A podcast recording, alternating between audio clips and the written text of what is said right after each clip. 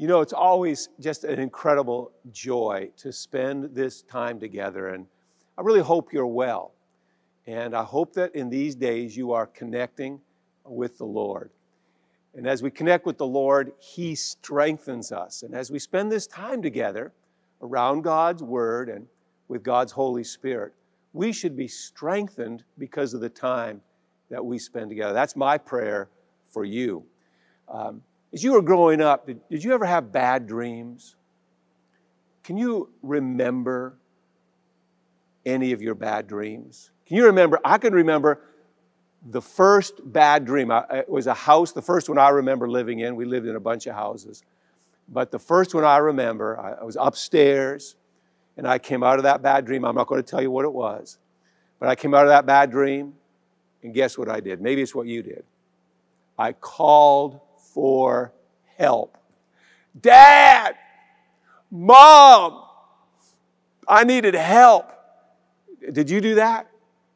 We call for help when we're overcome by fear because we need something to come in that is bigger than our fears.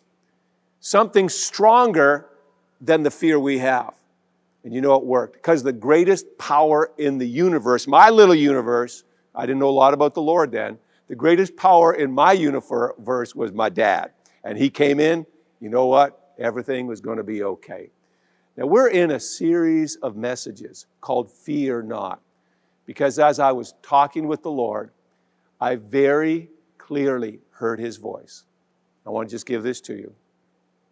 The Lord just said, tell my people, fear not.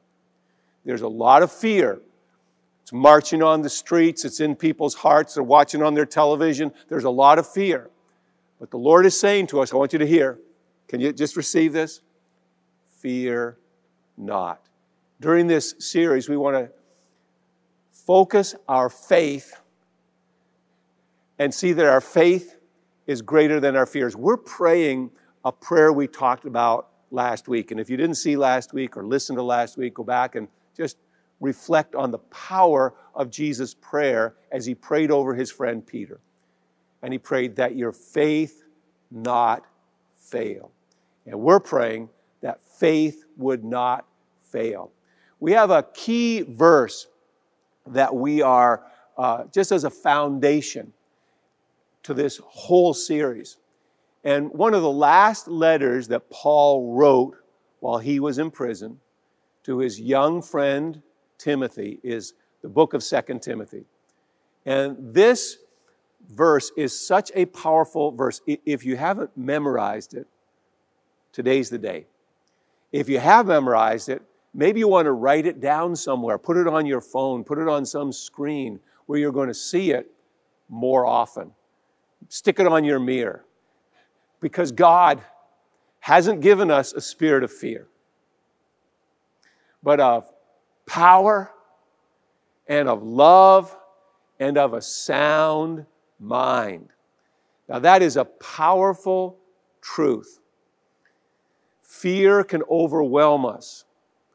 Not just a, a just short jolt of fear. This spirit of fear is like just the way you look at life. But that fear doesn't come from God. And to understand just the power of uh, the principle of this verse, it helps if we just back up a few verses and put this verse with the verses around it. So I just want you to back up with me a little bit to verse five as Paul has just said some introductory words, and he says, hey, I'm really looking forward to seeing you again. It would bring me such great joy. And then he says, uh, I'm reminded, as I think about your life, I think about faith. It was a faith that was, watch this, in your grandmother, Lois. So what was in his grandmother? Faith. That faith was also in your mother, Eunice. So faith was in his grandmother. Faith was in his mother. These were strong influences on Timothy's life. And I'm sure, he says, it dwells in you as well. So what dwelt in Timothy? What was inside of him? Faith. A faith that his grandmother had, and I love families that have intergenerational faith. I think it's the will of God for you to be a strong person of faith even if you're the first person in your family tree, and pass that faith on. It's the most important thing you could give to the next generation as a, as a heritage. And it was in his grandmother, and it was in his mother, and that faith also was in Timothy. Now, get this, for this reason. What reason? Well, the faith that was in your grandmother and is in your mother, and that faith that was in you, I want you to fan into flame the gift of God which is in you. What was that? It was the faith. The faith that he received from his mother, and she taught him, the faith that she, he saw exampled in his grandmother. There's a faith that's in you, and I want you to fan that spark of faith, and I want it to be a blazing fire in your soul. You received it when we laid our hands on you. Have you ever uh, taken a small uh, campfire that was kind of dying out and gave it new life, put some more fuel on the, on the fire, and then either or got a piece of cardboard and fanned it to flame? We know that our faith can be strong. We know that our faith can be weak. But what's the desire? To overcome fear, we're going to see that in just a moment. Fan your faith right now. I just pray that you'd put some fuel. The fuel would be just studying God's Word, which you're doing with us right now. God's Word is a fuel for faith. And then, what did they do? They laid hands on him. Anybody that knows the Bible knows that laying hands is also prayer. So prayer ignited a passion and rekindled a passion in Timothy's heart and fanned it to flame. And then he comes to verse seven with this fire of faith in his heart, a passion in his heart. And then he speaks these promises that we just looked. The spirit of fear is overcome by faith. As it is fanned into flame, the spirit of fear is broken. What do you need in your life? You need the fire of faith in your heart, God's Word, prayer, with a, a, a, an emotion in your heart that overcomes fear. And it's a, a, a power of God's presence in your life. It's a power of God's lo- uh, love in your heart. And it's a discipline. And that's what we're going to talk about as we study this verse with you. The first thing that we just see is our faith. Our faith gives us power. God doesn't give us a spirit of fear, that kind of dread. Fear looks at, at life and, and is filled with doubt. It, it, fear imagines, have you found this? Fear imagines the worst thing that could happen as being real, and then looks at yourself and says, I'm never going to make it. That's the language of fear. The language of fear is doubt. The language of faith says, well, that's not really going to happen because my good Heavenly Father has something much better planned for me.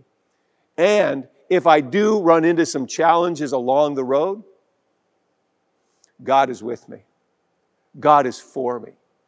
And here's the beautiful thing about God. He will share His power with you. God, God has all the power. He created the universe. That's power. That power brought Jesus out of the tomb. That's power. And he says, now that power, that spirit, can also dwell in you. God wants to give you power so that when you feel in a panic, he brings his peace to you. God wants to give you power so that when you feel empty, he brings you endurance. God wants to give you his power so when you feel kind of cowardly, that he gives you his courage. So let me just share just a few moments how to connect with God's power in your life. Because God's desire is not for you to live in fear, but to live in power. So let me just talk about, first of all, understanding that you need God's power. There's a saying out there that says, God helps those, maybe you could finish it, God helps those who help themselves. You, you know that's not in the Bible. It's not even a principle based on the Bible, and it's actually against the Bible. Here's Paul talking to us about this um, place he had come to, just great understanding. He said, it's in my weakness, when I understand I need God, that's when I receive the power of Christ. When I go, I need help. God doesn't help those who help themselves. He helps those who recognize, I need God's help. So admit that. Right now, just, God, I need your help. I'm ready for your power. I admit I need your power. Then line up with the purposes of God. God doesn't give his power to us so that we can do our thing. Lord, I've got a great plan. I need your power on it. No. Jesus teaches us in John fifteen that we have to abide, stay plugged into, stay lined up to the purposes of God. It's when we abide in him and we allow him to abide in us that we line up with his purposes.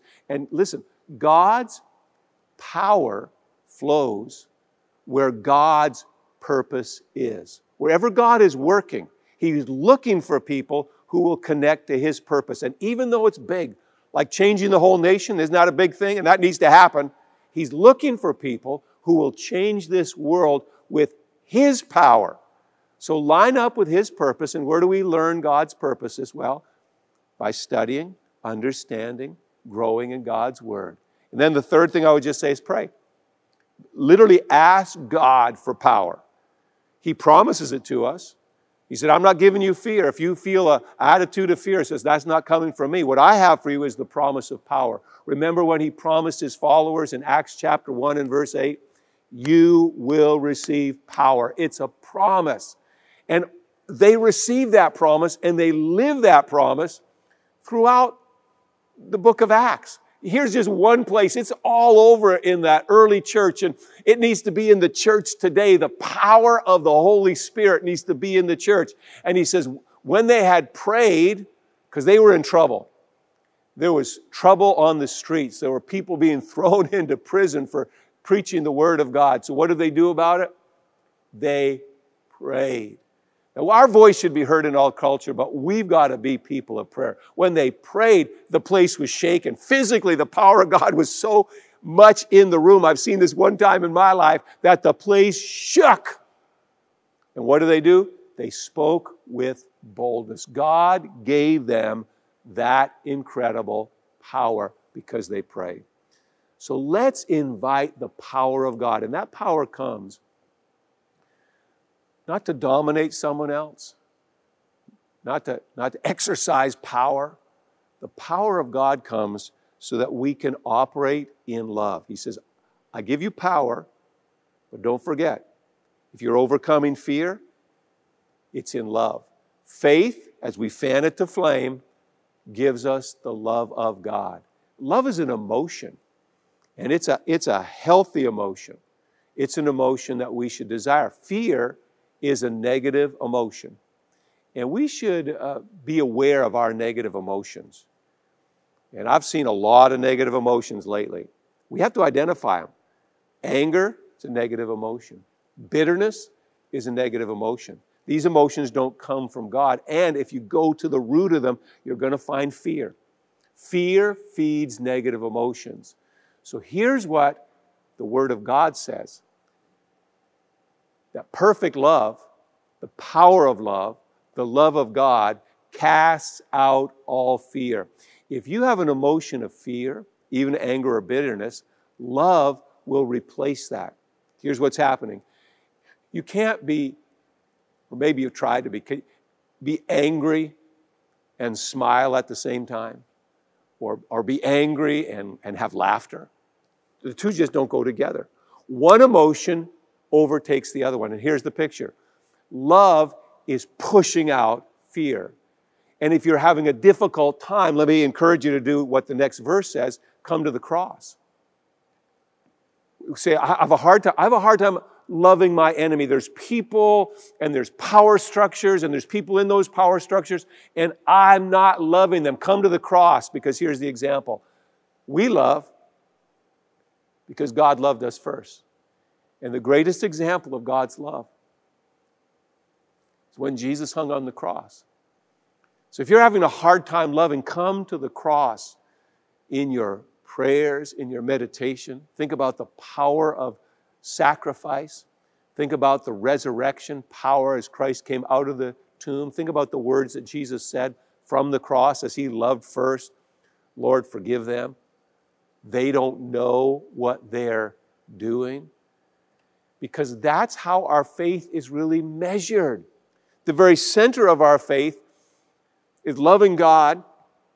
So he loved us first, so we love God. And that love has to overflow to others. It drives out fear. You can't have a heart full of fear and full of love at the same time. And here's what the next verse says. It says, you can say you love God. Oh, I love God. I go to church.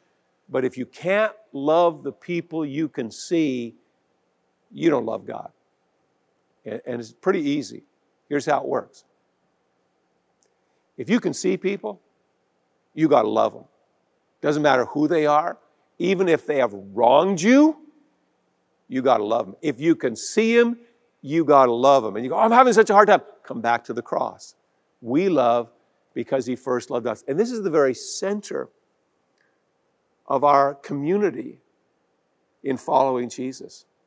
Jesus says, they'll know that you're my followers if you love each other. It's the mark of of God's people. So he calls us to do this, and it's really an act of our will because we don't have a choice in it. Next verse says, reminding us that Jesus gave a command. Here's my commandment to you, love one another. Again, the next verse just says, this is a command. That love, we have to love because whoever loves God, you say you love God, you have to love the people you can see. You have to love your brothers. You have to love your sisters. And that's what will transform this fear-filled world, this foundation, as we say, I love you no matter what. Your ethnicity doesn't matter.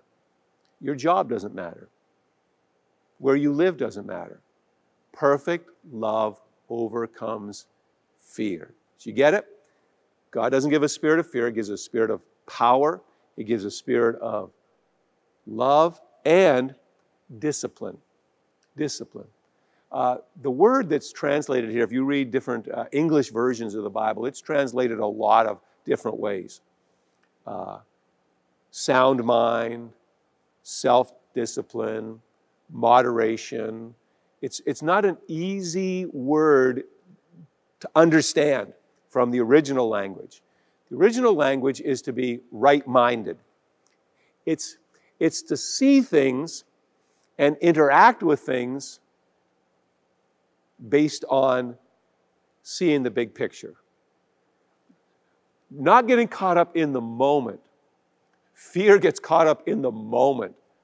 This disciplined mind and disciplined life backs up and sees the big picture. And we need today, we need some big picture people who fan, see when you get when you fan that flame, you're in God's word, you're in prayer, you're in his presence, you're listening to him. He starts to show you, here's the truth. Here's the truth that people need. Here's what will set people free. And here is the outcome that I desire. You've always got to keep this in mind. If you're ever struggling with discipline, spiritual, physical, emotional discipline. Learn the lesson that Paul gives to us in First Corinthians chapter nine. In First Corinthians chapter nine, Paul is talking about discipline and he takes us into the realm of sports. And he says, now athletes, they discipline themselves. If you know any effective athlete, you know there's discipline in their life. And what makes athletes go to the top is often greater discipline. That quarterback that everyone says, wow, hours and hours of discipline. That basketball player, hours, unseen, hours of discipline. And Paul says, you know why they discipline themselves? Because they've got a prize. Could I say it like this? To lead a greater life of discipline, keep your eyes on the prize. And that's what athletes do. They say, I am disciplining this moment because I'm living for the result. I see the big picture. And that's the spirit that God wants to be in us. A spirit that's filled with his power, not to dominate, but to love. And a spirit that sees the big picture and is disciplined to do the right thing today, not based on the emotion of the moment, but the big picture, to see the end result. And the end result is, for us, the kingdom of God. The kingdom of God. That's what we're living for. There's a lot of political things happening today. There's a lot of voices calling for our attention. But listen, if you are a follower of Jesus, or you're thinking about becoming a follower of Jesus, let's keep our eyes on the prize. And the prize is to welcome the kingdom of God. The kingdom of God is filled with, not fear. Why? Because God doesn't give us fear. What is the kingdom of God filled with? Love, joy, peace, patience, kindness, goodness, gentleness, self, self, there it is again, self-control or self-discipline. It's what the work of the Spirit is in our lives. So we need to be welcoming the kingdom of God on our streets. We need to be welcoming the kingdom of God in our church, in our churches. If you're watching from another church, say, Lord, let your kingdom come, because that's the end result. That's keeping our eye on the prize, not being distracted, but just continuing to reach out and calling people into the kingdom of God. Not being caught up by fear. I'll say it again.